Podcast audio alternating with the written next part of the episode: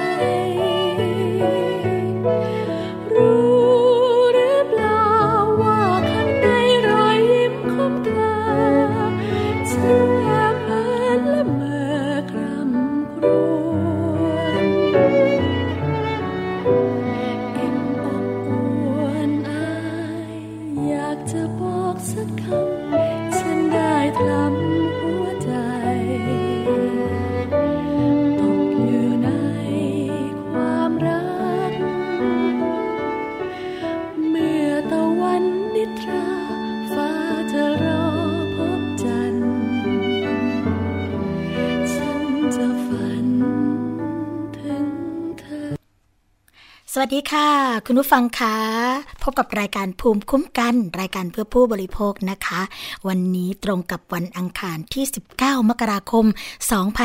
2559 กันแล้วค่ะ พบกับดิฉันสวนีชัมเฉลียวนะคะ เราพบกันทุกวันจันทร์ถึงวันศุกร์ค่ะ เวลา 11 นาฬิกาถึง 12 นาฬิกานะคะ ฟังและดาวน์โหลดรายการได้ที่ www.thaipbsonline.net ค่ะ จะฟังสดหรือว่าฟังย้อนหลังก็สามารถที่จะทำกันได้ตามอัธยาศัยเลยนะคะ หรือว่าจะเป็นแอปพลิเคชันค่ะ ที่สามารถดาวน์โหลดได้ทั้งระบบ Android หรือว่า iOS นะคะ ทาง thaipbs.or.th ค่ะ แฟนเพจนะคะ เข้าไปกดไลค์กันได้ค่ะ ทาง www.facebook.com/thaipbsradiofan และ www.twitter.com/thaipbsradio นะคะ สัญญาณไม่ดีสัญญาณขัดข้องหรือว่าต้องการให้เรานำเสนอประเด็นอะไรนะคะ สามารถที่จะโทรมาพูดคุยกันได้ค่ะ ที่หมายเลขโทรศัพท์ 02 902-666 นะคะ แล้วก็เช่นเคยค่ะขอสวัสดีไปยังวิทยุชุมชนนะคะ ที่เชื่อมโยงสัญญาณกับรายการของเรานะคะ สวัสดีไปยังสถานีวิทยุชุมชนคนหนองย่าไซ จังหวัดสุพรรณบุรี FM 107.5เมกะเฮิรตนะคะ สถานีวิทยุชุมชนปฐมสาคร จังหวัดสมุทรสาคร FM 106.25เมกะเฮิรตสถานีวิทยุชุมชนคนเมืองลีจังหวัดลำพูน FM 103.75เมกะเฮิรตสถานีวิทยุชุมชนวัดโพบลัง จังหวัดราชบุรี FM 103.75เมกะเฮิรตสถานีวิทยุเทศบาลทุ่งหัวช้าง จังหวัดลำพูนค่ะ FM 106.25เมกะเฮิรตและสถานีวิทยุชุมชนคนเขาวง จังหวัดกาลสินนะคะ FM 89.5เมกะเฮิรตค่ะ วันนี้รายการภูมิคุ้มกันของเรานะคะ ก็มีข้อมูลดีๆ รวมทั้งประเด็นต่างๆ มานำเสนอให้กับคุณผู้ฟังเช่นเคยนะคะแล้ววันนี้ค่ะเราจะมาพูดคุยกับ ศูนย์คุ้มครองสิทธิผู้บริโภคจังหวัดสุพรรณบุรีนะคะ ในช่วงที่ 2 ของรายการค่ะ จะมาเล่าให้เราฟังนะคะว่ากิจกรรมที่ทางศูนย์ทำแล้วก็ดำเนินการอยู่ในช่วงนี้เนี่ยเป็นอย่างไรบ้างค่ะ รวมทั้งช่วงนี้นะคะ ตอนนี้จังหวัดสุพรรณบุรีค่ะ ก็มีกิจกรรมงานงานดอนเจดีนะคะ ซึ่งทางศูนย์คุ้มครองสิทธิผู้บริโภคจังหวัดสุพรรณบุรีเนี่ยก็ได้มีโอกาสเข้าไปจัดกิจกรรมด้วยแต่ว่ากิจกรรมจะเป็นอย่างไร เดี๋ยวเรามาฟังกันในช่วงที่ 2 ของรายการค่ะสำหรับช่วงแรกนะคะก็เป็นข้อมูลดีๆ ที่ทางคณะแพทยศาสตร์ จุฬาลงกรณ์นะคะ ตอนนี้ออกมาให้ความรู้เด็กๆค่ะ เกี่ยวกับเรื่องของการรับมือ ไข้เลือดออกนะคะ รองศาสตราจารย์นายแพทย์ชินสนุพันเจริญค่ะ อาจารย์ภาควิชากุมารเวชนะคะะคณะแพทยศาสตร์จุฬาก็เปิดเผยค่ะว่าที่ผ่านมาเนี่ยมีประชาชนก็เริ่มมีความวิตกกังวล แล้วก็ตื่นตระหนกนะคะกลัวกับเรื่องของโรคไข้เลือดออก ที่แพร่ระบาดมากขึ้น แต่ในความจริงแล้วค่ะ แพทย์เนี่ยโดยเฉพาะทางด้านกุมารแพทย์คนไทยนะคะ ก็มีความรู้ความเข้าใจ ในเรื่องของการวินิจฉัยโรคไข้เลือดออกแล้วการดูแลรักษาผู้ป่วยเป็นอย่างดีนะคะทำให้เรื่องของการดูแลรักษาผู้ป่วยในปัจจุบันเนี่ยมีประสิทธิภาพสูงจนเป็นที่ยอมรับของนานาประเทศนะคะอัตราการตายของผู้ป่วยก็ลดลงอย่างต่อเนื่อง จนในปัจจุบันค่ะ มีอัตราการตายที่ลดต่ำลงนะคะ เหลือร้อยละ 0.5 ซึ่งก็หมายถึงถ้ามีผู้ป่วยไข้เลือดออก 1,000 ราย จะมีผู้เสียชีวิตไม่เกิน 5 รายนั่นเองนะคะ ทีนี้โรคไข้เลือดออกในประเทศไทยเนี่ยเกิดจากการติดเชื้อไวรัสแดงกีนะคะซึ่งมีชื่อเรียกเต็มๆว่าไข้เลือดออกแดงกีนั่นเอง แต่ว่าก็มักจะเรียกโดยทั่วไป สั้นๆว่าเป็นไข้เลือดออกนะคะเชื้อไวรัสแดงกีเนี่ยมีอยู่4ชนิดก็คือ แดงกี 1 แดงกี 2 แดงกี 3 แล้วก็แดงกี 4 ค่ะทำให้คนเรานะคะมีโอกาสที่จะป่วย จากโรคไข้เลือดออกได้หลายครั้งนะคะไวรัสแดงกีเนี่ยค่ะคุณผู้ฟังคะเป็นเชื้อที่เป็นสาเหตุของไข้เลือดออก แต่ตัวการที่แท้จริง หรือว่าพาหะนำโรคที่สำคัญก็คือยุงลาย นะคะเมื่อยุงลายที่มีเชื้อไวรัสแดงกีเนี่ยมากัดคน ก็จะถ่ายทอดเชื้อให้กับคน แล้วก็ทำให้เกิดอาการติดเชื้อตามมา ซึ่งยุงลายนะคะก็มักจะออกหากิน แล้วก็กินเลือดคนในเวลากลางวันค่ะ แล้วก็วางไข่ในน้ำที่สะอาดนะคะ แล้วก็นิ่ง ตรงนี้เนี่ยผู้ที่ติดเชื้อไวรัสแดงกีจำนวนไม่น้อย ก็จะไม่แสดงอาการใด ๆ ขณะที่ผู้ติดเชื้อบางคนค่ะ ก็จะมีเพียงอาการไข้ปวดศีรษะแล้วก็กล้ามเนื้อนะคะ จึงเรียกว่าไข้แดงกี กรณีที่มีการรั่วของพลาสมาค่ะ หรือว่าน้ำเหลืองออกจากเส้นเลือดของผู้ป่วยนะคะ ซึ่งทำให้ความเข้มข้นของเลือดเนี่ยเพิ่มขึ้น มีน้ำในช่องปอดแล้วก็ช่องท้อง ก็จะเรียกว่า ไข้เลือดออกนะคะซึ่งผู้ป่วยบางรายค่ะ ที่มีอาการรั่วของพลาสมานะคะจำนวนมากเนี่ยก็จะมีภาวะที่เรียกว่าภาวะช็อกร่วมด้วยค่ะ ปัจจุบันนะคะคุณผู้ฟังการระบาดของโรคนี้เนี่ยเกิดขึ้นในหลายพื้นที่ของประเทศไทย โดยการระบาดใหญ่ในบางปีเนี่ยอาจมีผู้เสียชีวิตนะคะ หรือว่าติดเชื้อเนี่ยหลายแสนคนเลย ปัจจุบันค่ะ ที่เกื้อหนุนให้เกิดการระบาดของโรคไข้เลือดออกอย่างต่อเนื่องก็คือ เรื่องของการคมนาคม ที่มีความสะดวกรวดเร็วนะคะ อุณหภูมิของโลกที่เปลี่ยนไป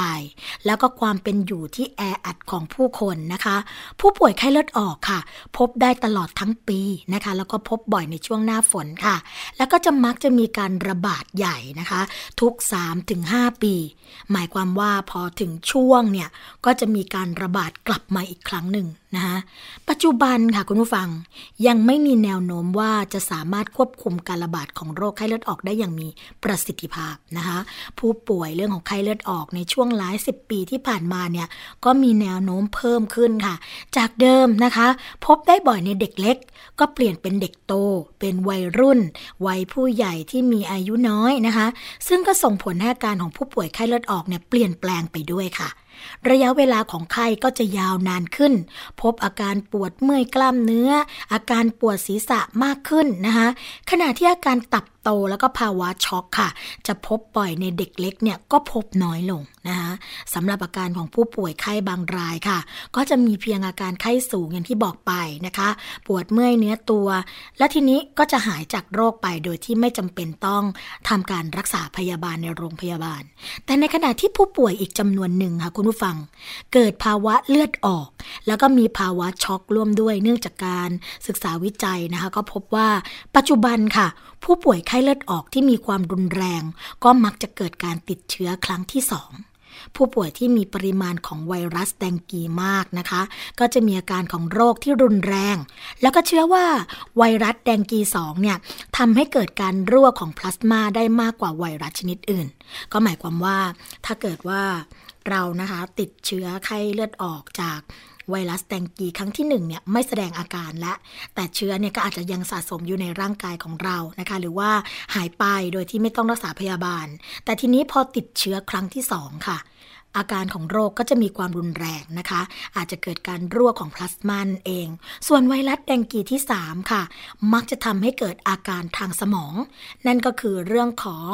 อาการไข้วิกฤตนะคะเป็นเรื่องของการติดเชื้อในสมองนั่นเองค่ะ รองศาสตราจารย์นายแพทย์ชินสนุนะคะ ก็กล่าวอีกว่า อาการของโรคไข้เลือดออกเนี่ยจำแนกออกเป็น 3 ระยะค่ะคุณผู้ฟัง ได้แก่ระยะไข้นะคะ ระยะวิกฤต แล้วก็ระยะพักฟื้น การมีความรู้เกี่ยวกับเรื่องของระยะของโรคเนี่ยก็จะทำให้เกิดความเข้าใจอย่างชัดเจนนะคะ ในเรื่องของการวินิจฉัยโรคด้วย การดูแลผู้ป่วยเบื้องต้นนะ รวมทั้งช่วยให้สามารถพาผู้ป่วยไปพบแพทย์ ในช่วงเวลาที่เหมาะสมของอาการค่ะ ที่สำคัญนะคะ ในระยะแรกของโรคไข้เลือดออกเนี่ยก็คือมีอาการไข้สูง หน้าแดง คลื่นไส้อาเจียน เบื่ออาหาร ปวดท้อง ปวดกล้ามเนื้อ ปวดศีรษะ และอาจมีภาวะเลือดออกร่วมด้วยนะคะอาการของผู้ป่วยไข้เลือดออกส่วนใหญ่ค่ะ จะไม่ปรากฏพร้อมๆกัน จะต้องเฝ้าติดตามเป็นระยะระยะนะคะ ส่วนใหญ่ค่ะคุณผู้ฟังจะเห็นชัดเจนแล้วก็ง่ายต่อการวินิจฉัยโรคมากขึ้น เมื่อการไข้ดำเนินมาถึงวันที่3นะคะลักษณะที่สำคัญในผู้ป่วยไข้เลือดออกก็คือ ไข้สูงลอยนะคะไข้สูงลอยก็หมายถึงว่า ไข้ที่สูงตั้งแต่ 38.5 องศาเซลเซียสขึ้นไป ไข้ลอยก็หมายถึงว่า ไข้ที่เป็นอยู่นาน แล้วก็ไม่ลดลงจนเป็นปกติเสียทีนะคะตลอดระยะไข้ของโรคเนี่ย ผู้ป่วยส่วนใหญ่จะมีไข้สูง 39-40.5 องศาเซลเซียสค่ะ หากได้รับยาลดไข้นะคะ ก็อาจจะทำให้ไข้ลดลงเพียงเล็กน้อย ในช่วงระยะเวลาสั้นๆ เท่านั้น ดังนั้นค่ะคุณผู้ฟัง ผู้ป่วยที่มีประวัติเป็นไข้นะคะ แล้วก็เป็นหายหายเป็นเป็นหายหายไปเรื่อยๆเนี่ยหรือว่าผู้ป่วยที่มีไข้เฉพาะเวลากลางคืน จึงมีโอกาสเป็นไข้เลือดออกน้อย แล้วก็เรื่องของการติดตามไข้เป็นระยะระยะนะคะ โดยใช้ประหลอดวัดไข้สำหรับผู้ป่วยที่มีไข้เป็นสิ่งจำเป็นอย่างยิ่งค่ะ โดยเฉพาะคนที่อาจจะต้องสงสัยนะคะว่าเป็นไข้เลือดออก ตำแหน่งที่พบไข้เลือดออกได้บ่อยก็คือผิวหนัง เยื่อบุจมูก ช่องปากกระเพาะอาหาร ภาวะเลือดออกในอวัยวะอื่น ๆนะคะ รวมถึงเลือดออกในสมองด้วย แต่ว่าการเลือดออกในสมองเนี่ยอาจจะพบได้น้อยมากนะคะ หากผู้ป่วยเป็นเพศหญิงค่ะ อาจจะมีประจำเดือนมาก หรือว่านาน ผิดปกตินะคะ อันนี้ก็ต้องระมัดระวังอีกเหมือนกัน สังเกตอาการดูนะคะ ผู้ป่วยไข้เลือดออกค่ะ ที่มีอาการไม่รุนแรง สามารถรักษาที่บ้านได้นะคะการดื่มน้ำผลไม้ น้ำเกลือแร่หรือว่าน้ำธรรมดาให้เพียงพอ เป็นสิ่งสำคัญอย่างยิ่งค่ะ แนะนำให้จิบบ่อยๆ ทีละน้อยนะคะ ควรหลีกเลี่ยงการดื่มน้ำที่มีสีแดงหรือว่าสีดำค่ะ เนื่องจากอะไร ก็เนื่องจากว่าเมื่อผู้ป่วยอาเจียนนะคะ ก็อาจจะทำให้เข้าใจผิดว่าอาเจียนเป็นเลือด แต่จริงๆแล้วคือเป็นน้ำที่เราดื่มเข้าไปนั่นเองค่ะ การที่เราใช้ยารักษาอาการต่างๆนะคะ ในผู้ป่วยเรื่องเรื่องไข้เลือดออกเนี่ยก็มักจะไม่ได้ผลค่ะ ไม่ว่าจะเป็นเรื่องของยาลดไข้ยาแก้ปวดท้อง ยาแก้อาเจียนนะคะ ควรเช็ดตัวค่ะขณะที่มีไข้สูง แล้วก็หลีกเลี่ยงเรื่องของยาลดไข้สูงนะคะ ในกลุ่มของแอสไพรินแล้วก็ยาไอบูโพรเฟนนะคะ รับประทานอาหารอ่อนๆ ดื่มน้ำทีละน้อยแต่บ่อยครั้ง เพราะว่ายาบางชนิดเนี่ยอาจจะทำให้ตับทำงานผิดปกติไปจากเดิมค่ะ แล้วก็มีความเกี่ยวข้องกับภาวะตับวายในผู้ป่วยไข้เลือดออกด้วยนะคะ เรื่องของไข้เลือดออกเนี่ยเราก็ต้องมีการป้องกันแล้วก็ควบคุมกันให้ดีนะคะ โดยการหลีกเลี่ยงเรื่องของการถูกยุงลายกัด ปรับปรามยุงลาย การกำจัดลูกน้ำยุงลายนะคะ แม้ว่าวัคซีนไข้เลือดออกเนี่ยจะได้รับการวิจัยแล้วก็พัฒนาในประเทศไทยอย่างต่อเนื่อง แต่ว่าเชื้อไวรัสแดงกีค่ะ มีถึง 4 ชนิดด้วยกันนะคุณผู้ฟัง ประกอบกับกลไกการเกิดโรคที่สลับซับซ้อน การสร้างวัคซีนจึงต้องครอบคลุมหรือว่าสามารถป้องกันเชื้อไวรัสได้ทุกชนิดค่ะ ในต่างประเทศนะคะเขาก็บอกว่ามีการค้นคว้ามีการวิจัยเพื่อที่จะพัฒนาขึ้นมาค่ะ แต่ว่าอย่างไรก็ดีนะคะ ก็อาจจะมีการทดสอบประสิทธิภาพความปลอดภัยในอาสาสมัคร ปัจจุบันเนี่ยก็มีการกำลังทดลองนะคะ ที่ใช้ในวงกว้างก็คาดหมายว่านะในเร็วๆนี้เนี่ยน่าจะมีไวรัสออกมาใช้อย่างเออขออภัยค่ะมีวัคซีนออกมาใช้อย่างแพร่หลายเพื่อที่จะกำจัดนะคะ หรือว่าป้องกันไวรัสแดงกีนั่นเองค่ะ ก็อันนี้ก็ต้องอใช้วิธีการเบื้องต้นก่อนนะคุณผู้ฟังในเรื่องของการป้องกันเรื่องนี้ เพราะว่าเรื่องการศึกษาวิจัยเกี่ยวกับวัคซีนไข้เลือดออกเนี่ยก็อาจจะได้มีการตีพิมพ์ในวารสารชั้นนำของโลกไปแล้ว แต่ว่าก็ยังมีการพบนะคะว่าการฉีดวัคซีนไข้เลือดออกจำนวน 3 ครั้งเนี่ยสามารถป้องกันโรคไข้เลือดออกในเด็กชาวลาตินอเมริกาได้ค่ะ และก็เด็กชาวเอเชียนะคะรวมถึงเด็กไทยเนี่ยได้ถึงร้อยละหกสิบแต่ว่าอย่างน้อยที่สุดเนี่ยนะคะถึงแม้ว่าจะไม่สามารถป้องกันได้ร้อยเปอร์เซ็นต์ก็ยังช่วยลดความรุนแรงของโรคได้มาก โดยวัคซีนมีความปลอดภัยสูงค่ะ ไม่พบอาการข้างเคียงที่รุนแรงหลังได้รับวัคซีนนะคะอันนี้ก็เป็นความห่วงใยค่ะของทางแพทย์โรงพยาบาลจุฬานะคะ ที่ออกมาให้ข้อมูลเกี่ยวกับเรื่องนี้นะคะแล้วก็ในส่วนของเออเรื่องของงานวิจัยอื่นๆนะคะ เราก็คงต้องมาดูกันนะว่าจะเป็นอย่างไรต่อไปค่ะคุณผู้ฟังคะ อีกประเด็นหนึ่งนะคะ ก็เป็นเรื่องของอันตรายเหมือนกัน เป็นอันตรายจากยาลดความอ้วน อันนี้ก็มีการพูดถึงกันหลากหลายนะคะ หลากหลายครั้งหลากหลายวาระโอกาสด้วย ซึ่งทางสวนีกับรายการภูมิคุ้มกัน ก็พยายามที่จะเตือนนะคะว่าจริงๆแล้วเนี่ยไม่มีอะไรหรอกค่ะที่จะมาลดน้ำหนักหรือว่าความอ้วนได้อย่างถาวร โดยเฉพาะเรื่องของการรับประทานยา เหตุการณ์นี้นะคะก็เป็นเหตุการณ์ที่ไม่น่าจะเกิดขึ้นเลยค่ะ เป็นเหตุการณ์ที่อาจารย์ฝ่ายปกครองนะคะ ระดับ 48ค่ะของโรงเรียนที่อยู่ที่จังหวัดขอนแก่นนะฮะก็ถูกเพื่อนทักค่ะคุณผู้ฟังว่าอ้วน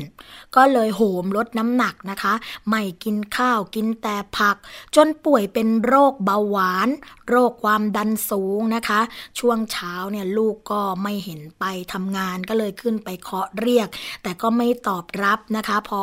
อพังประตูเข้าไปก็พบว่า พ่อเนี่ยเสียชีวิตแล้วค่ะ เบื้องต้นทางตำรวจก็คาดว่าขณะนอนพักผ่อนเนี่ยอาจจะความดันขึ้นสูงจนทำให้ช็อกไปค่ะ ก็เหตุการณ์นะคะเกิดขึ้นเมื่อเวลาประมาณ 10นาฬิกาของเมื่อวานนี้ค่ะ ที่ทางสพเมืองขอนแก่นนะคะ ก็ได้รับแจ้งค่ะ ว่ามีคนเสียชีวิตนะก็ไปตรวจสอบที่เกิดเหตุ ก็พบว่านะคะที่เกิดเหตุเนี่ยเป็นอาจารย์ ผู้ชายนะคะอายุ 56 ปีค่ะ เป็นโรงเรียนที่จังหวัดขอนแก่นนะคะทำหน้าที่เป็นอาจารย์ประจำอุตสาหกรรมศิลป์แล้วก็เป็นอาจารย์ฝ่ายปกครองด้วย ก็เสียชีวิตบนชั้น 2 ค่ะ จากการตรวจสอบในห้องนอนนะคะ ไม่พบเรื่องของร่องรอยการต่อสู้ ส่วนหนึ่งนะคะก็มีการวินิจฉัยค่ะว่าเสียชีวิตมาแล้วประมาณ 3-4 ชั่วโมง จากการสืบสวนสอบสวนเบื้องต้นค่ะ ขอกับลูกชายนะคะ ก็พบว่าหลังจากที่พ่อไปออกกำลังกายด้วยการวิ่งย่อๆรอบบ้าน ก็ได้เข้ามาพักผ่อนนะคะ ที่บริเวณห้องนอนชั้น 2 พอเช้ามาเนี่ยก็ไม่เห็นพ่อไปทำงานก็เลยขึ้นไปเคาะประตู ก็พบว่าคุณพ่อเสียชีวิตแล้วนะคะ แล้วก็จากการสอบสวนเพิ่มเติมค่ะ ก็พบว่าคุณที่เสียชีวิตเนี่ยอาจารย์ที่เสียชีวิตนะคะ ปกติเนี่ยเป็นคนสุขภาพแข็งแรง ชอบออกกำลังกายแล้วก็เล่นฟุตบอลค่ะ แต่เมื่อประมาณเดือนธันวาคม 2558 ที่ผ่านมาเนี่ยก็มีเพื่อนครูมาทักว่าอ้วนนะคะสมควรลดน้ำหนักบ้าง ก็เลยทำให้ผู้ตายเนี่ยค่ะมันออกกำลังกาย อดอาหารนะคะ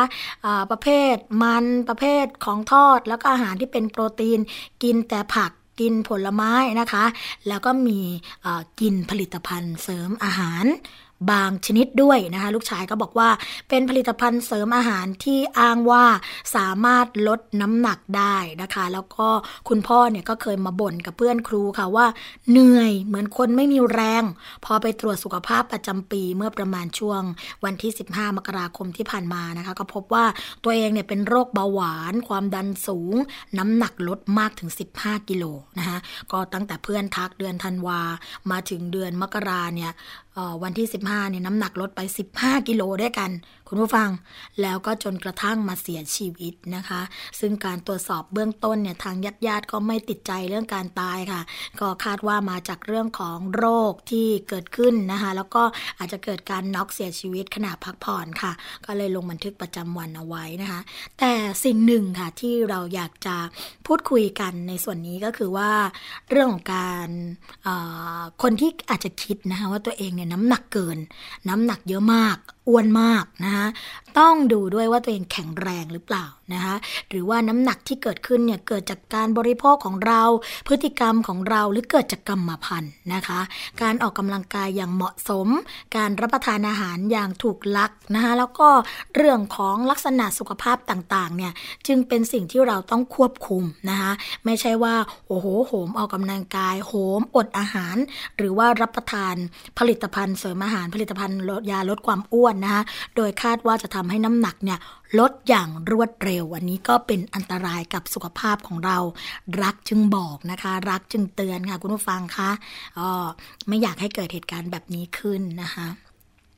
อีกเรื่องหนึ่งค่ะคุณผู้ฟังคะเป็นเรื่องของทางกรมชลประทานนะคะของจังหวัดตราดค่ะ ตอนนี้เนี่ยก็ออกมาให้ข้อมูลว่า สามารถที่จะรับมือกับปัญหาภาวะภัยแล้งได้ค่ะ นายนรินนิมวิญญานะคะผู้อำนวยการโครงการชลประทานจังหวัดตราดค่ะ ก็เปิดเผยนะคะ ถึงสถานการณ์เรื่องของการกักเก็บน้ำของอ่างเก็บน้ำค่ะเจ็ดแห่งซึ่งเป็นอ่างเก็บน้ำขนาดกลางในพื้นที่จังหวัดตราดนะคะ ก็บอกว่า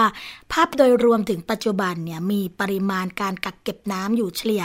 ร้อยละ 90 ค่ะ ซึ่งเพียงพอต่อการแก้ไขปัญหาภัยแล้งของจังหวัดตราดได้ โดยเฉพาะในพื้นที่ชลประทานนะคะ ทั้งนี้ค่ะปริมาณน้ำดังกล่าวเนี่ยทางโครงการชลประทานตราดนะก็จะมีการกักเก็บไว้ เพื่อรองรับกับปัญหาที่เกิดขึ้นในช่วงฤดูแล้งนะคะสำหรับเรื่องของการผลักดันน้ำเค็มไม่ให้เข้ามาในพื้นที่ของเกษตรกรรมเนี่ยก็มีการบริหารจัดการได้อย่างดีค่ะ ซึ่งทางโครงการชลประทานจังหวัดตราดนะคะ ได้มีการประสานงานกับองค์กรปกครองส่วนท้องถิ่น เพื่อรับทราบความต้องการในการจัดสรรน้ำเข้าพื้นที่ ส่วนพื้นที่นอกเขตชลประทานค่ะคุณผู้ฟัง ก็เริ่มมีองค์กรปกครองส่วนท้องถิ่นนะคะ ขอรับการสนับสนุนเรื่องของรถบรรทุกน้ำจากโครงการชลประทานตราด ในการเข้าไปสนับสนุนน้ำเพื่อการอุปโภคบริโภคแล้ว 3 แห่งด้วยกันนะคะ รวมทั้งการใช้เครื่องสูบน้ำเรื่องของการผันน้ำเข้าพื้นที่เกษตรกรรมซึ่งได้มีการเตรียมแผนงานในการดำเนินการไว้แล้วค่ะ ก็คาดว่าจะสามารถดำเนินการได้ในช่วงเดือนกุมภาพันธ์เป็นต้นไปนะคะ ทางด้านผู้อำนวยการโครงการชลประทานจังหวัดตราดค่ะ ก็ยังบอกอีกนะคะว่าพื้นที่จังหวัดตราดเนี่ยมีพื้นที่สาธารณะหลายแห่งที่สามารถดำเนินการสร้างอ่างเก็บน้ำขนาดเล็ก แล้วก็มีขนาดพื้นที่ไม่น้อยกว่าร้อยไร่ค่ะ หรือว่าการสร้างแก้มลิงนะคะ เพื่อกักเก็บน้ำเอาไว้ใช้ในฤดูแล้ง ซึ่งเป็นนโยบายของกรมชลประทานค่ะ ในเรื่องของการขยายพื้นที่เขตชลประทานให้กับประชาชน ซึ่งจะมีการดำเนินการในอนาคตต่อไปนะคะ ทางด้านผู้จัดการการประปาส่วนภูมิภาค สาขาคลองใหญ่จังหวัดตราดนะคะ ก็บอกว่าปริมาณน้ำดิบในอ่างเก็บน้ำบางอินเนี่ยล่าสุดค่ะ เหลือ 70%จากความจุ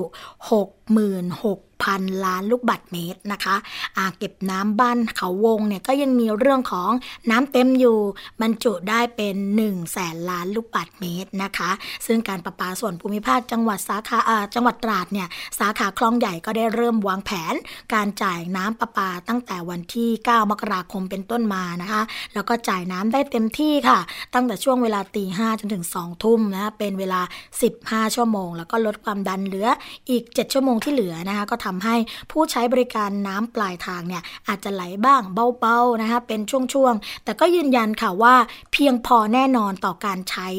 ในจังหวัด ราดนะคะ ก็คิดว่าหลาย ๆ พื้นที่เองก็คงจะมีการเตรียมการในเรื่องนี้อีกเหมือนกันนะคะ เพราะว่าช่วงเดือนมกราคม ช่วงเดือนกุมภาพันธ์นี่แหละค่ะ จะเป็นช่วงแล้งแล้วนะคะ ในพื้นที่เกษตรกรรมต่างๆนะก็อาจจะต้องอาศัยเรื่องของน้ำที่ไม่ใช่น้ำผิวดินกันละ เป็นน้ำบาดาลก่อดี หรือว่ากรมชนนะคะ ก็อาจจะมีการปล่อยน้ำออกมาเป็นระยะระยะเพื่อเป็นการใช้ในเรื่องของการบริโภคอุปโภคนะคะ แล้วก็หลาย ๆ พื้นที่ก็จะมีการสั่งห้ามนะคะ หรือว่าขอความร่วมมือนะคะ ใช้คำว่าขอความร่วมมือในการงดเรื่องของการเพาะปลูก โดยเฉพาะเรื่องของข้าวนั่นเองที่จะเป็นพืชที่ใช้น้ำเยอะนะคะ ช่วงแรกของรายการภูมิคุ้มกันค่ะ ก็คงจะพักกันสักครู่หนึ่งนะคะแต่ว่าในช่วงที่สองของรายการค่ะ เราจะมาพูดคุยกับคุณโสพิดาเอกจิตนะคะะในส่วนของสมาคมคุ้มครองผู้บริโภคจังหวัดสุพรรณบุรีค่ะ เกี่ยวกับกิจกรรมนะคะที่จะใช้หรือว่าจะจัดกันในช่วงงานดอนเจดีค่ะ พักกันสักครู่นะคะ เกราะป้องกันเพื่อการเป็นผู้บริโภคที่ฉลาดซื้อ และฉลาดใช้ ในรายการ ภูมิคุ้มกันเพราะความรู้ คือสิ่งจำเป็นสำหรับชีวิตคุณศูนย์การเรียนรู้สื่อสาธารณะแห่งแรกของประเทศไทย รวมองค์ความรู้แบบครบวงจร ทั้งในและต่างประเทศ สัมผัสวิวัฒนาการด้านสื่อจากอดีตจนถึงปัจจุบันในพิพิธภัณฑ์ สื่อสาธารณะค้นคว้าศึกษาข้อมูลด้านต่างๆทั้งรูปแบบภาพและเสียงในห้องสมุดสื่อสาธารณะศูนย์การเรียนรู้สื่อสาธารณะ Media Learning แหล่งเรียนรู้สู่อนาคต การรับชมไทย PBS ในวันนี้ จะไม่จำกัดอยู่แค่ช่องทางเดิมๆอีกต่อไป เพราะนอกจากช่องทางที่คุณคุ้นเคยแล้ว เรายังมีช่องทางที่หลากหลายมากขึ้น ทั้งเว็บไซต์ YouTube Facebook และโซเชียลมีเดียอื่น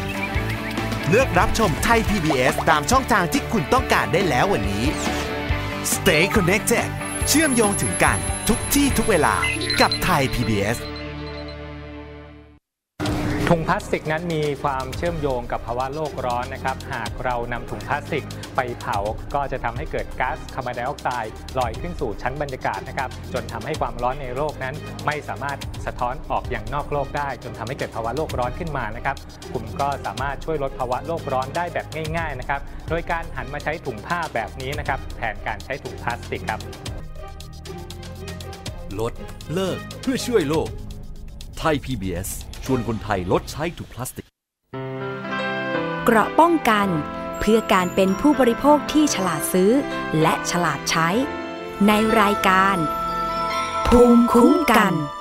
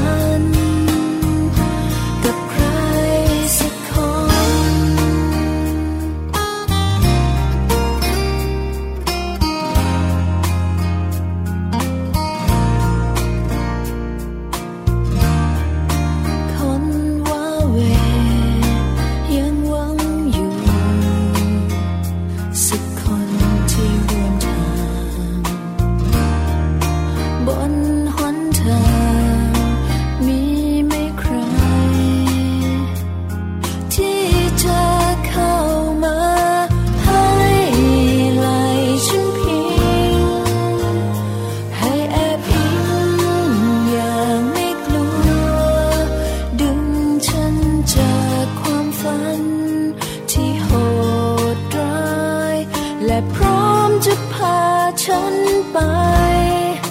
ขอแค่ใครสักคนได้ไหม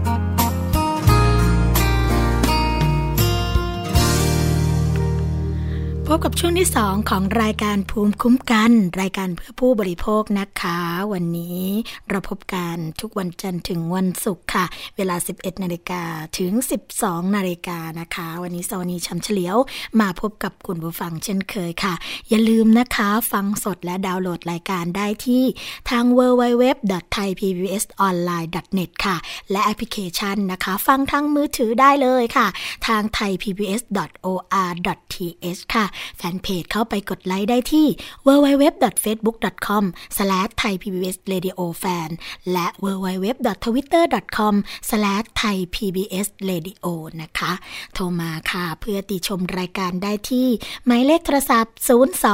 7 902-666 นะคะ และขอขอบพระคุณค่ะ สถานีวิทยุชุมชนนะคะ ที่เชื่อมโยงสัญญาณกับเราด้วยดีเสมอมาค่ะ ไม่ว่าจะเป็นสถานีวิทยุชุมชนคนหนองยาไซจังหวัดสุพรรณบุรี สถานีวิทยุชุมชนปฐมสาคร สถานีวิทยุชุมชนคนเมืองลี้ สถานีวิทยุชุมชนวัด โพบัลลังนะคะ แล้วก็สถานีวิทยุเทศบาลทุ่งหัวช้าง สถานีวิทยุชุมชนคนเขาวงนะคะ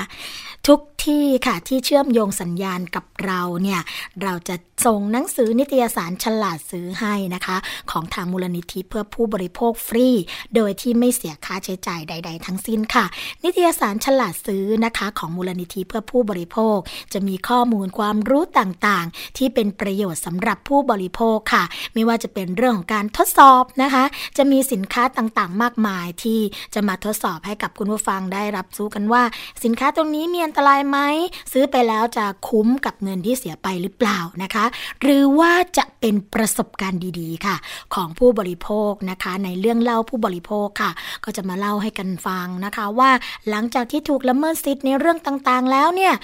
มาร้องเรียนกับทางมูลนิธิเพื่อผู้บริโภคได้รับการแก้ไขปัญหาอย่างไร เพื่อที่จะแลกเปลี่ยนประสบการณ์กันนะคะสำหรับคนที่อาจจะเจอปัญหาลักษณะคล้าย ๆ กันแบบนี้นะคะหรือว่าอาจะเป็นในเรื่องของทนายอาสาค่ะ ที่จะมาเขียนนะคะ เรื่องของมุมมองทางกฎหมาย กฎหมายใหม่ ๆ ที่บางทีเนี่ยเราในฐานะผู้บริโภคก็ไม่ทราบนะคะ เช่นเรื่องการติดตามทวงหนี้ ติดตามทวงหนี้แบบไหนนะคะที่ไม่ผิดกฎหมาย แล้วก็ติดตามทวงหนี้แบบไหนที่เราสามารถฟ้องร้องดำเนินการได้ในฐานะที่เอ้ยมาติดตามทวงนี้แบบนี้กับเราได้อย่างไรนะคะ หรือว่าจะเป็นพรบค่ะ พรบหรือว่าพระราชบัญญัติต่างๆ ที่เกี่ยวข้องกับเรานะคะ ถ้าใกล้ตัวที่สุดก็เช่น พระราชบัญญัติคุ้มครองผู้ประสบภัยจากรถนะคะมีวิธีการใช้อย่างไรแบบไหน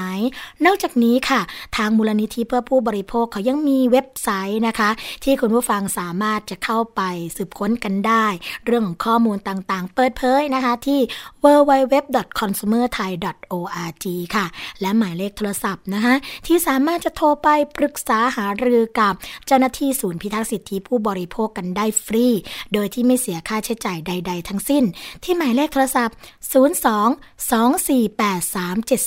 3737 ค่ะ ทวนกันอีกครั้งหนึ่งนะคะ 02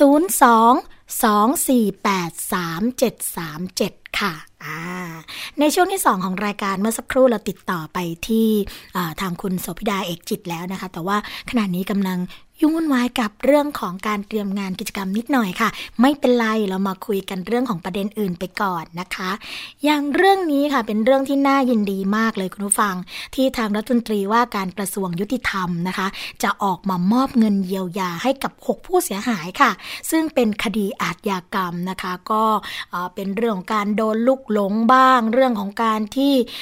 ทางผู้เสียหายเนี่ยเข้าไปเกี่ยวข้อง โดยที่เป็นเหตุการณ์ไม่ควรที่จะเกิดขึ้นเลยนะคะคะ เรื่องนี้ก็ได้รับการเปิดเผยเมื่อวานนี้ค่ะคุณผู้ฟังคะที่ห้องรับรองกระทรวงยุติธรรม อาคารราชบุรีเดริกริสนะคะที่ศูนย์ราชการเฉลิมพระเกียรติค่ะพลเอกภัยบูลคุ้มฉายา รัฐมนตรีว่าการกระทรวงยุติธรรมนะคะ ก็เป็นประธานพิธีมอบเงินช่วยเหลือค่ะ กรณีเยียวยาผู้เสียหายในคดีอาญา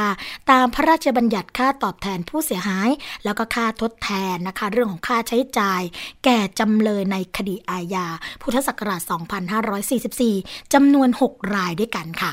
รายที่1นนะคะก็เป็นกรณีของนางสาวนัทมนนะคะธนตรสิทธิ์อายุ 18 ปีค่ะ ซึ่งถูกคนร้ายใช้ปืนยิงผิดตัวนะคะจนตาบอดทั้งสองข้างค่ะ ก็มอบเงินให้จำนวน 1,300 บาทนะคะ กรณีที่ 2 ค่ะ เป็นกรณีของนายบัญญัติวัดค่ะสืบสำราญอายุ 15 ปีนะคะ เป็นลูกจ้างติดจานดาวเทียม ก็ถูกกระสุนลูกหลงยิงทะลุกระจกรถยนต์นะคะ แล้วก็ทะลุหน้าผากจนเสียชีวิต อันนี้มอบเงินให้ 1 0 0 0 0แสนบาทค่ะ กรณีที่ 3 ค่ะคุณผู้ฟัง เป็นกรณีนายสมชายสะอาดจิตนะคะอายุ 28 ปีค่ะ พนักงานส่งของนะคะ ก็ถูกคนร้ายชิงทรัพย์ แล้วก็รุมทำร้ายร่างกายจนเสียชีวิตค่ะ มอบเงินให้ 1 0 0 0 0แสนบาทนะคะ กรณีที่ 4 ค่ะ นางสาวพานุรัตน์บุญจรัตนะคะ อายุ 22 ปีค่ะ ถูก 4 คนร้ายชิงทรัพย์ แล้วก็ใช้มีดฟันแขนนะคะจนบาดเจ็บค่ะ ก็มอบเงินให้ 4 0 0 0 3,800 บาทนะ กรณีที่ 5 ค่ะคุณผู้ฟังคะ เป็นกรณีของนางนันนพัสเป็นกลนะคะ อายุ 39 ปีค่ะ อันนี้บาดเจ็บจากเสาโครงสร้างเหล็ก เออทรงโครงสร้างเหล็กนะ ที่เป็นเต็นท์หน้าห้างสยามพารากอนค่ะ สุดตัวแล้วก็ล้มทับบาดเจ็บนะ มอบเงินให้ 48,000นะคะ400 บาทค่ะ และกรณีที่ 6 นะคะ เป็นกรณีเด็กชายนัทวัฒน์เฮงพระพรมค่ะอายุ 6 ขวบนะคะ มารดาพาไปเที่ยวงานวันเด็กค่ะคุณผู้ฟังที่หน้าสยามพารากอนนะคะ แล้วก็โครงสร้างเหล็กเต็นท์เนี่ยก็ล้มทับบาดเจ็บ มอบเงินให้ 20,000 บาท รวมยอดเงินทั้งหมดที่มอบให้ทั้ง 6 กรณีนะคะ 415,200 บาทค่ะพลเอกภัยบูลนะคะ ก็บอกว่าผู้เสียหายจากคดีอาชญากรรมเนี่ยซึ่งเป็นเรื่องการโดนลุกหลง ได้รับบาดเจ็บหรือว่าเสียชีวิต จะต้องได้รับการเยียวยาค่ะส่วนวนกรณีของนางสาวนัทธมนนะคะ ที่ถูกกระสุน ยิงตาบอดทั้งสองข้างเนี่ยพ่อแม่ก็คงทำใจไม่ได้นะคะเพราะว่าไม่ควรที่จะเกิดขึ้นกับครอบครัวไหนทั้งสิ้น โดยจะให้กระทรวงการพัฒนาสังคมและความมั่นคงของมนุษย์เนี่ยเข้าไปช่วยเหลือนะคะ แล้วก็รักษาเป็นระยะยาว เนื่องจากว่าต้องใช้เงินเป็นจำนวนมากค่ะพลเอกภัยบูลนะคะ ก็ยังบอกว่ากระทรวงยุติธรรมเนี่ยจะมีการแก้ไขกฎหมายค่ะคุณผู้ฟัง แล้วก็ให้พรบเหยื่อเรื่องการเยียวยานะคะเหยื่ออาชญากรรมเนี่ยสามารถเข้าถึงประชาชนได้อย่างแท้จริงนะคะผู้ว่าราชการจังหวัดนายอำเภอเนี่ยก็ต้องเข้าไปดูแลนะคะ แล้วก็คาดว่ายังมีชาวบ้านอีกถึง60ถึง70เอ่อ70 ล้านคนค่ะ ที่ยังไม่สามารถเข้าถึงกระบวนการยุติธรรมได้นะคะ อันนี้ก็เป็นเรื่องของการดูแลความรับผิดชอบ และถือว่าเป็นสวัสดิการสังคมอย่างหนึ่งด้วยนะคะ คุณฟัง ตอนนี้ค่ะ คุณโสภิดาเอกจิตอยู่ในสายกับเราเรียบร้อยแล้วนะคะ แล้วก็พร้อมที่จะมาพูดคุยกันเกี่ยวกับเรื่องของกิจกรรมงานดอนเจดีค่ะอ่านะคะที่ทางศูนย์คุ้มครองผู้บริโภคจังหวัดสุพรรณบุรีเนี่ยเข้าไปจัดกิจกรรม อยากรู้จังเลยค่ะ ว่าเข้าไปจัดกิจกรรมอะไรบ้าง สวัสดีค่ะ คุณโสภิดาค่ะค่ะ สวัสดีค่ะ ค่ะอ่าเป็นยังไงบ้าง สบายดีไหมคะ ค่ะ ค่ะ สบายดีค่ะ ค่ะก็ ได้รีแลกซ์กันนิดหน่อยนะคะ เดี๋ยวจะได้เจอทีมงานอีกสักครู่หนึ่งนะคะ ค่ะอ่าเป็นยังไงบ้างคะ กิจกรรมที่ดอนเจดีย์เห็นบอกว่าค่ะมีงานประจำปีใช่ไหมคะ ช่วงนี้ ใช่ใช่ค่ะค่ะเป็นงานอนุสรณ์ดอนเจดีย์นะคะ แล้วก็เป็นงานกระชั้นเนี่ยจะเป็นงานประจำปีของจังหวัดสุพรรณบุรีนะคะ ซึ่งจัดที่อนุสรณ์ดอนเจดีย์นะคะ ก็เป็นอ่าจัด ประจำต่อเนื่องทุกปีนะคะ โดยการมีส่วนร่วมของอ่าจังหวัดสุพรรณบุรี และหน่วยงานภาคีที่เกี่ยวข้องไม่ว่าจะเป็นหน่วยงานภาครัฐและอ่าเอกชนนะคะ อย่างองค์กรของศูนย์คุ้มครองสิทธิผู้บริโภคและค่ะเครือข่ายสื่อวิทยุชุมชน ก็มารวมตัวนะคะ มารวมตัวกันในฐานะที่เราเป็นองค์กรที่ทำงานเรื่องจิตอาสานะคะค่ะก็ อ่าองค์กรอ่าศูนย์คุ้มครองสิทธิ์ก็จะเป็นอ่าหัวหน้าทีมในเรื่องการรวมตัวของเครือข่ายวิทยุชุมชน ทั้งในระดับจังหวัดสุพรรณบุรี และก็เครือข่ายวิทยุชุมชนที่เดินทางมาจากภาคใต้เลยนะคะอืมเดินทางกันมาเองเลยนะคะค่ะขับรถกันมาเองจ่ายเงินค่าน้ำมันรถกันเองนะคะโอ้โหดูแลอาหารการกินกันเองก็ถือว่างานจิตอาสาตรงนี้ถ้าอ่า ใครไม่ได้มาร่วมรับรู้ไม่ได้มาร่วมเดินเส้นทางเดียวกันก็จะไม่ทราบแต่อันนี้ก็คือเป็นความภาคภูมิใจของเรานะคะอืมอ่าเราทำหน้าที่เป็นสื่อวิทยุกระจายเสียงถ่ายทอดสดในงานนะคะ ก็จะในกระบวนการทำงานของเราเนี่ย เราก็จะมีการสัมภาษณ์ร้านค้าที่มาอ่าร่วมออกร้านในงาน แล้วก็บูธของหน่วยงานราชการนะคะว่า เขาได้มีสินค้าหรือมีการให้บริการประชาชนยังไง อย่างสินค้าเนี่ยก็จะเป็นสินค้าที่มีความเป็นมาแล้วก็ค่ะเชื่อมโยงความเป็นวัฒนธรรมหรือวิถีชีวิตของคนสุพรรณยังไงอืมค่ะ แล้วกิจกรรมของศูนย์คุ้มครองสิทธิ์นะคะ รวมกับในส่วนของวิทยุชุมชนเนี่ยค่ะ คนหนองย่าไซของเรานี่แหละค่ะ ที่ค่ะไปร่วมในงานนะคะ มีกิจกรรมอะไรที่น่าสนใจบ้างไหมคะตรงนี้ ค่ะ ตรงนี้เราจะเป็นการรับเรื่องร้องเรียนร้องทุกข์หรือให้คำปรึกษาเกี่ยวกับปัญหาผู้บริโภคทุกเรื่องนะคะ โดยการอ่างานของอนุสรณ์รันเจดีย์ในครั้งเนี้ยเราจะอ่าพลิกรูปแบบการรับเรื่องร้องเรียนจากที่เราไปออกบูธนะคะ ค่ะอ่าเป็นการรับเรื่องร้องเรียนผ่านอ่าผ่านตรงกองกองอำนวยการของมดำ เนินการอยู่เลยนะคะ โดยค่ะที่เราสปอร์ตวิทยุแล้วก็เผยแพร่ในงานตลอดงานนะคะ ตลอดการโอ้เลยนะคะค่ะก็จะเป็นทางหนึ่งที่ให้ประชาชนที่เขาเอ่อมาร่วมในงานได้รับรู้ว่าเรามีองค์กรตรงนี้อยู่นะคะ แล้วก็นอกจากเรากระจายเสียงในบริเวณงานแล้วเนี่ย เราก็กระจายผ่านเครือข่ายวิทยุชุมชนที่เป็นภาคีร่วมดำเนินการกับเรานะคะอื มมีหลายสถานีไหมคะ คุณโสภิดาตรงนี้อ่าใช่ค่ะมีหลายมีมีหลายสถานีค่ะ รวมรวมอ่าที่ตอบรับมาก็ร่วมร่วมสิบสถานีอะค่ะโอ้ก็ในค่ะในส่วนนี้ก็อ่าคุณเชเลตก็จะเป็นอ่าผู้ประสานงานในการอ่าติดต่อดำเนินการแล้วก็ถ่ายทอดเสียงอะไรทั้งหมดนะคะ ในส่วนของศูนย์คุ้มครองสิทธิ์เนี่ยก็จะเป็นเหมือนกองอำนวยการอำนวยความสะดวกให้เขาค่ะอ่าช่วยติดต่อทางอ่า ท่านรองผู้ว่าราชการจังหวัดให้เป็นอ่าเป็นคนที่ติดต่อในระดับผู้บริหารให้เปิดช่องทางในการทำงานร่วมกันให้รับรู้ว่าองค์กรเราร่วมมือกันยังไงทำงานไงจะช่วยเหลืองานจังหวัดยังไงนะคะ อืมแล้วจะได้ ค่ะ บรรยากาศนี่เราอยากจะรู้เรื่องของบรรยากาศบ้าง บรรยากาศวันแรกของการเปิดศูนย์คุ้มครองสิทธิ์นะคะที่เป็นศูนย์อำนวยการแบบนี้เนี่ย มีคนเข้ามาพูดคุยหรือว่าขอคำปรึกษาเยอะไหมคะอ่าตอนตอนตอนนี้ยังถ้าผ่านทางอ่าวิทยุนี่ยังยังยังไม่มีเข้ามานะคะ แต่ว่าจะเป็นอ่าก่อนที่เราจะมาร่วมงานสักหนึ่งวันนะคะค่ะก็ก็มีเข้ามาแล้วค่ะมก็อย่างน้อย ก็คือว่าเราเป็นการประชาสัมพันธ์ให้เขารู้ว่าเรามีองค์กรนี้ในการที่จะช่วยเหลือประชาชนที่ไม่ได้รับความเป็นธรรมหรือกำลังตกทุกข์ได้ยากอยู่นะคะ แล้วก็รวมรวมทั้งเราได้บรรยากาศของเมื่อคืนนี้นะคะ ก็เราคร่าวๆว่า เราได้มีอยู่ช่วงหนึ่งเราจะเป็นช่วงของ คนดังนั่งคุยนะคะ ก็จะอืมอ่าค่ะเรียนเชิญทางหัวหน้าหน่วยงานราชการมานั่งอ่าสัมภาษณ์นะคะ สัมภาษณ์ว่าบทบาทหน้าที่ของหน่วยงานของแต่ละองค์กรมีอะไรบ้างอ่ามีหน้าที่ช่วยเหลือประชาชนในด้านใดแล้วจะเชื่อมโยงกันในมิติไหนบ้างนะคะอืมก็ได้รับความร่วมมือจากหัวหน้าส่วนราชการอยู่หลายส่วนราชการเลยนะคะค่ะแล้วก็ยังเจอกับท่านผออ่า บังคับบังคับคดีนะคะจังหวัดสุพรรณบุรีค่ะอ่าแต่ละท่านน่ารักมากและเป็นกันเองมากเลยค่ะอืมก็คืออ่าผอท่านเก่าก็ได้เป็นที่ปรึกษากับศูนย์คุ้มครองสิทธิ์ด้วยแต่ว่าท่านย้ายไปพอท่านผอคนใหม่ย้ายมาเป็นผู้หญิงก็ได้มีโอกาสได้เจอกันก็ถือว่าการทำงานสาธารณประโยชน์เนี่ย คิดว่าเราทำสิ่งดีๆ เราก็ต้องเจอกับสิ่งดี ๆนะคะ ก็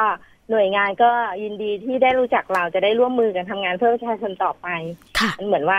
เป้าหมายการทำงานเพื่อประชาชน แล้วก็หน่วยงานต่างๆ จะได้มาเจอกันมาหลอมรวมกันอืนะอคะหือแล้วพก็อฟังบรรยากาศค่ะค่ะ แล้วก็บรรยากาศเมื่อคืนนี้นะคะ ก็จะมีการแสดงโขนของทางวิทยาลัยนาฏศิลป์สุพรรณบุรีด้วยนะคะ ค่ะ เป็นการแสดงสดนะคะ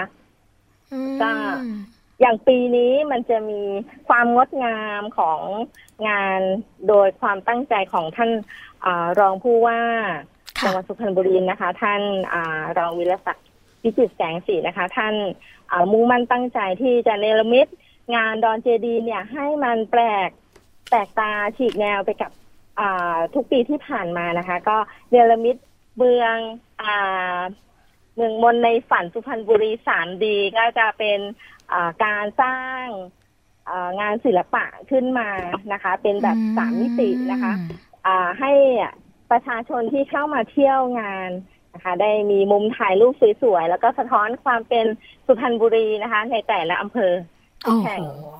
ชอบเลยน่าชอบเลยตื่นค่ะตื่นตาตื่นใจมากค่ะอืมสวยงามมากนะคะ ค่ะ ฟังคุณโสภิดาพูดแล้วเราก็รู้สึกว่าวิเราอยากไปจังเลยนะคะใช่งานค่ะงานเริ่มวันไหนถึงวันไหนนะคะ ย้ำกันอีกทีหนึ่งค่ะค่ะ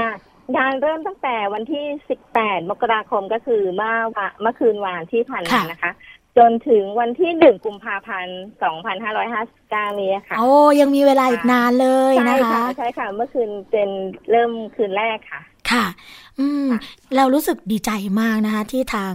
ศูนย์คุ้มครองสิทธิผู้บริโภคจังหวัดสุพรรณบุรีเนี่ยมาเล่าให้เราฟังในรายการภูมิคุ้มกันรวมทั้ง ตอนนี้เนี่ยเราก็เชื่อว่าหลาย ๆ ที่นะคะ หรือว่าหลาย ๆ พื้นที่เองเนี่ยก็มีกิจกรรมลักษณะแบบนี้แหละ ที่เข้าไปใช่ค่ะถึงในเรื่องของตัวผู้บริโภคนะคะ แล้วใช่ค่ะตอนนี้ทั้งศูนย์คุ้มครองสิทธิ์นะคะ นอกจากจะมีกิจกรรมในในงานนี้แล้วนะคะ กิจกรรมหลัก ๆ ที่ทั้งศูนย์ทำหรือว่าดำเนินการอยู่ในตอนนี้เนี่ยมีกิจกรรมอะไรที่อยากจะประชาสัมพันธ์บ้างคะค่ะ ก็ในขณะนี้ก็จะเป็นกิจกรรมของเรื่องรถโดยสารสาธารณะปลอดภัยนะคะค่ะก็ซึ่งเราก็จะมี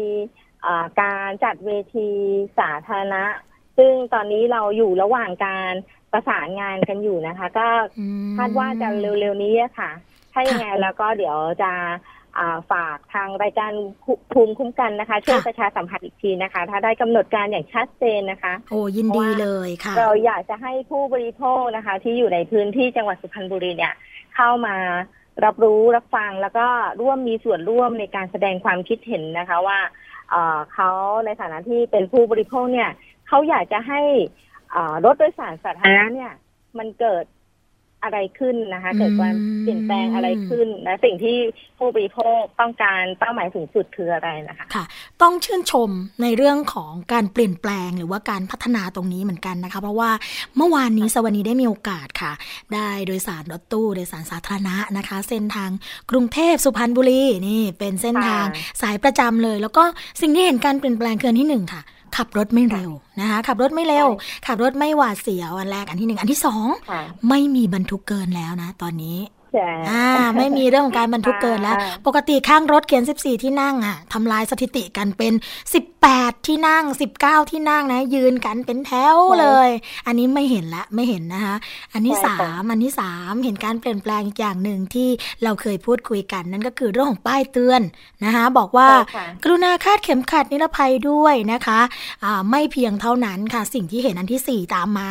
เหมือนกับที่คุณโสภิดาเคยเล่าให้ฟังก็คือค่ะ เขาจัดเข็มขัดนิรภัยพร้อมให้ใช้บริการด้วย ไม่เอาไปมัดเอาไว้ตรงหลังเบาะแล้วนะคะ ก็เวทีพูดคุยที่เกิดขึ้นเมื่อประมาณช่วงก่อนปีใหม่ที่ผ่านมาเนี่ยก็เชื่อว่าทำให้เกิดการเปลี่ยนแปลงตรงนี้ได้จริง ๆ นะคะ ใช่ค่ะ อืมก็เป็นกำลังใจนะคะ ให้กับคนทำงานที่มีความมุ่งมั่น แล้วก็อ่าต้องการที่ทำให้เกิดการเปลี่ยนแปลงของสังคมแบบนี้นะคะ เป็นกำลังใจให้กันและกัน แล้วก็ถ้าเกิดว่าต้องการให้รายการภูมิคุ้มกันนำเสนอข้อมูลอะไร ก็ติดต่อกันมาได้ แล้วก็ทางเรายินดีอย่างยิ่งนะคะ ที่จะเป็นกระบอกเสียงหนึ่งที่ทำให้เกิดการเปลี่ยนแปลงของสังคมค่ะ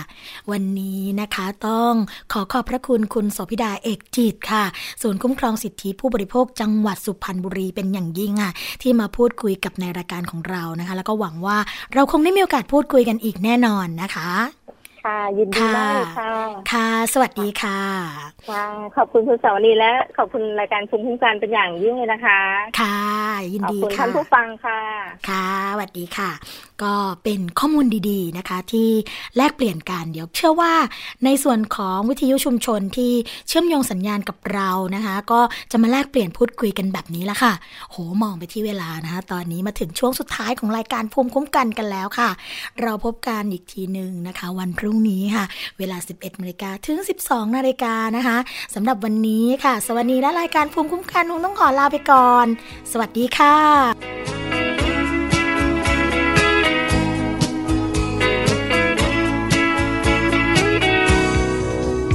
เหตุอันใดพอความรักเธอเริ่มต้น ชายทุกคนหลีกไกล เหตุอันใดเธอเคยคิดดูหรือไม่ ใครล้อมกรอบตัวเอง ตั้งพ่อแม่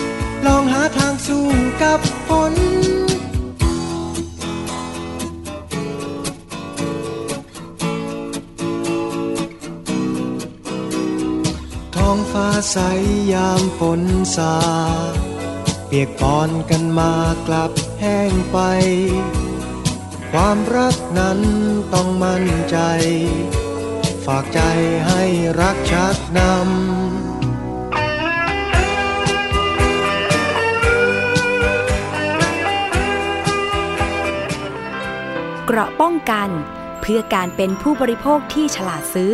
และฉลาดใช้ ในรายการ ภูมิคุ้มกัน